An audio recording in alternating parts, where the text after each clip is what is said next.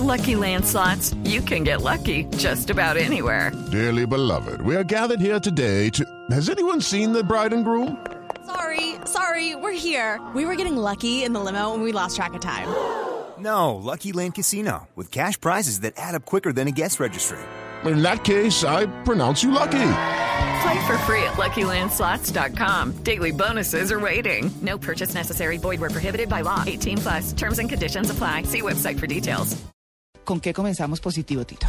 Bueno, eh, primero no sé si tenemos algo de música ahí al fondo, pero yo creo que es excelente noticia. Carlos Vives, Marc Anthony, dos de los grandes ganadores de los Latin Grammy, ahora van a compartir en los premios Grammy, pero esta vez eh, en los Grammy norteamericanos, que son los grandes más importantes eh, del mundo mundial. Sí, porque sí, porque son los grandes premios. Debajo, encima de los premios Grammy no hay más premios. Ya. ¿Cierto? Los latinos, pues sí, efectivamente son para los artistas hispanos y latinos de Estados Unidos. Sí. Pero es que estos son los premios súper grandes y qué bueno saber que Carlos Vives otra vez quedó nominado. Lo que pasa es que las categorías eh, latinas cada vez eh, están más reducidas después de que hubo una época en que había muchas, pero precisamente por porque ya hay unos premios especiales para ellos. Pero qué bueno saber que Vives nos sigue, pues sigue creciendo con su música, sigue renaciendo como, como lo mostró en su disco y que sigue enfrentándose con artistas de la talla de Marc Anthony, que sabemos también que es bastante popular en todo el continente y particularmente en los Estados Unidos, que es donde son creados estos premios.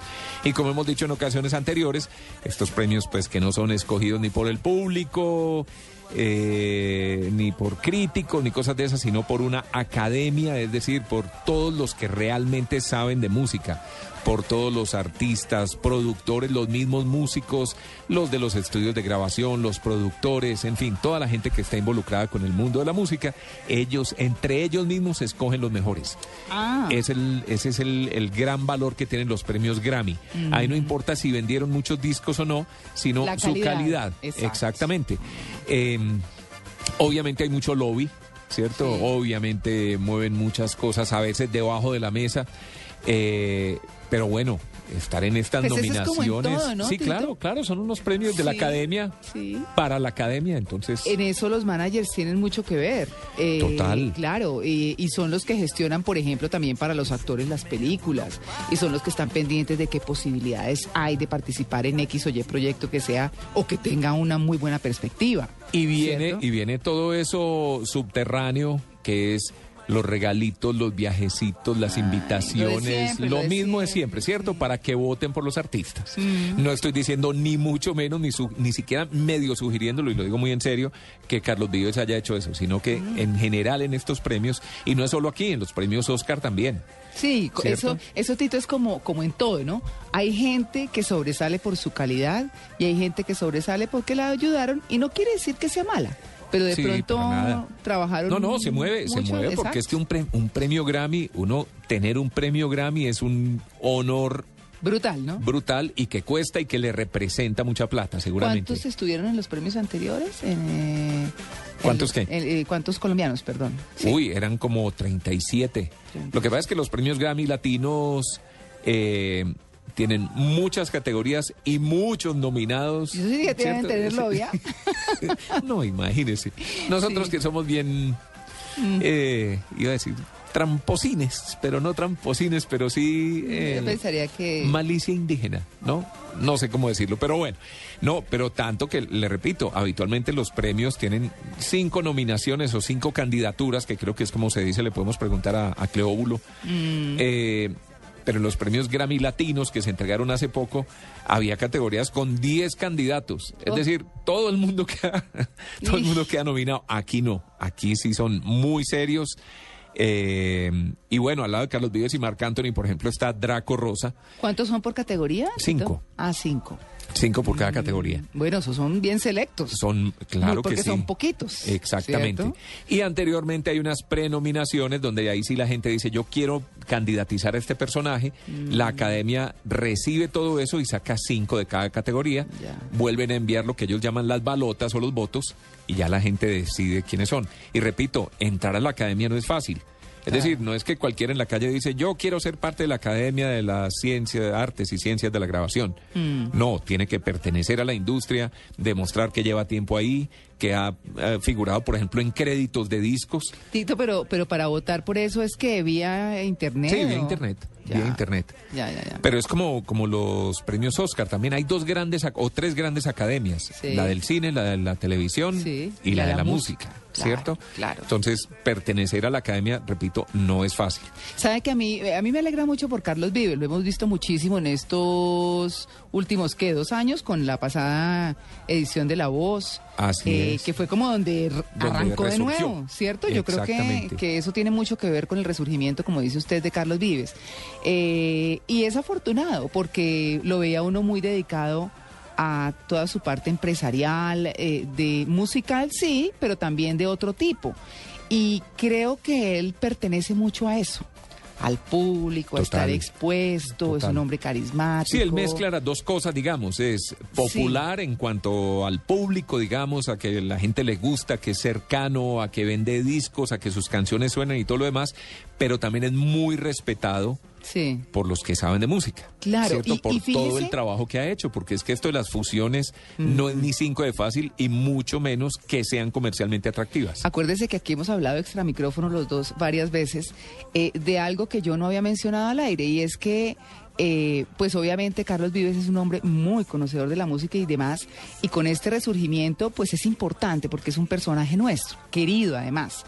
Eh, pero, pero digamos que en lo particular, y yo no sé de música, pues vería uno que, que como que no ha evolucionado, es su mismo estilo. Y no quiere decir que sea malo, porque eso es lo que a la gente le gusta, ¿cierto? Pero, pero no ha ido como más allá. Él pasó como de su de sus intentos por cantar en rock y bueno y baladas y cosas por el estilo y se Hasta que y encontró buscó su el nicho. espacio, exacto. Encontró su nicho. Buscó el espacio que es el que está ocupando ahora, en el que pienso yo que no ha evolucionado en términos de cambios de estilo, algo como ha visto usted en la carrera, por ejemplo, de Miguel Bosé, que es un estilo totalmente distinto, por supuesto, que arrancó con las baladitas hace muchos años, pero que hoy en día, hace como 35 años más o menos, pero que hoy en día es otra cosa. Y es un hombre que con el que se habla y es de una profundidad y hay que prepararse para hablar con Miguel Bosé, no es hablar con cualquier persona. Pues bueno, no quiero decir que con Carlos Vives no lo sea, es otro estilo. Claro. Es un estilo nuestro y pues bienvenido. Nos No, parece claro, chévere pero, ese pero Grammy. fíjese respecto a lo que dice, eh, Miguel Bosé, por ejemplo, claro, ha hecho su música, pero fíjese que está dentro del pop, digamos. Ah, exacto. ¿Cierto? Un poquito más electrónico a veces, eh, en fin. Carlos Vives creó un nicho que es más difícil todavía, Sí. ¿cierto? Crearlo y por eso se mantiene en él y se mantiene firme en lo que él inventó. Y a la gente le gusta. Y a la gente le gusta y con eso ha hecho cosas buenas y cosas no tan buenas, pero eh, sigue estando vigente y vea cómo recibe esta nominación ahora. Qué bueno, ¿Cierto? Ese, qué ese yo creo que es su gran logro. Sí. ¿Cierto? Es haber creado un estilo musical, además difícil de copiar, porque fíjese que no hay muchos Carlos Vives. No. Miguel Bosé puede haber varios.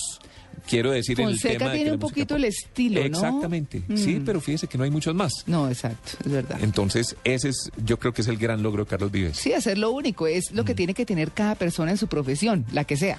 Acuérdese Tener lo su que pasó. particularidad. Acuérdese lo que pasó en los años 60, finales de los 50, principios de los 60, con el bossa nova, Mm. ¿cierto? Los eh, brasileños que cogieron la música local de Brasil, le metieron toques de jazz, lo modernizaron y lo llevaron a todo el mundo.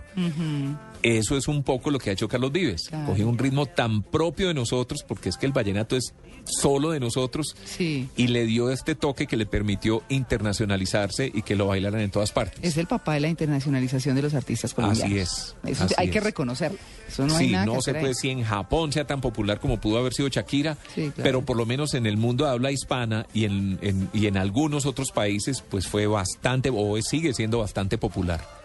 No, es que además es, es un ser humano lindo, la verdad Sí, es que es lo que proyecta, ¿no? Así es. Él es dulce, es chévere. Es de esos que todo el mundo se alegra cuando le va bien. Sí, y que todos sufrimos si no le va tan bien. Exactamente. Como cuando estuvo un poquito fuera de, Sí, del de- escenario. del de escenario, exactamente. Mm, Pero bueno, chévere Bien estos minutos. muy buena noticia arrancar con, con esta nominación Bueno, Grammy. y Marc Anthony también, ¿no? Marc Anthony, claro. Sí, como sí, la- que se- Como latinos están ellos. ¿Hay más latinos ahí, no? Sí, como le decía, está también eh, Robbie Draco, eh, hay otros, ar- incluso me llamó la atención porque estaba mirando la lista de los candidatos o de los nominados Mm. y hay por ahí artistas latinos pero con nombres extranjeros.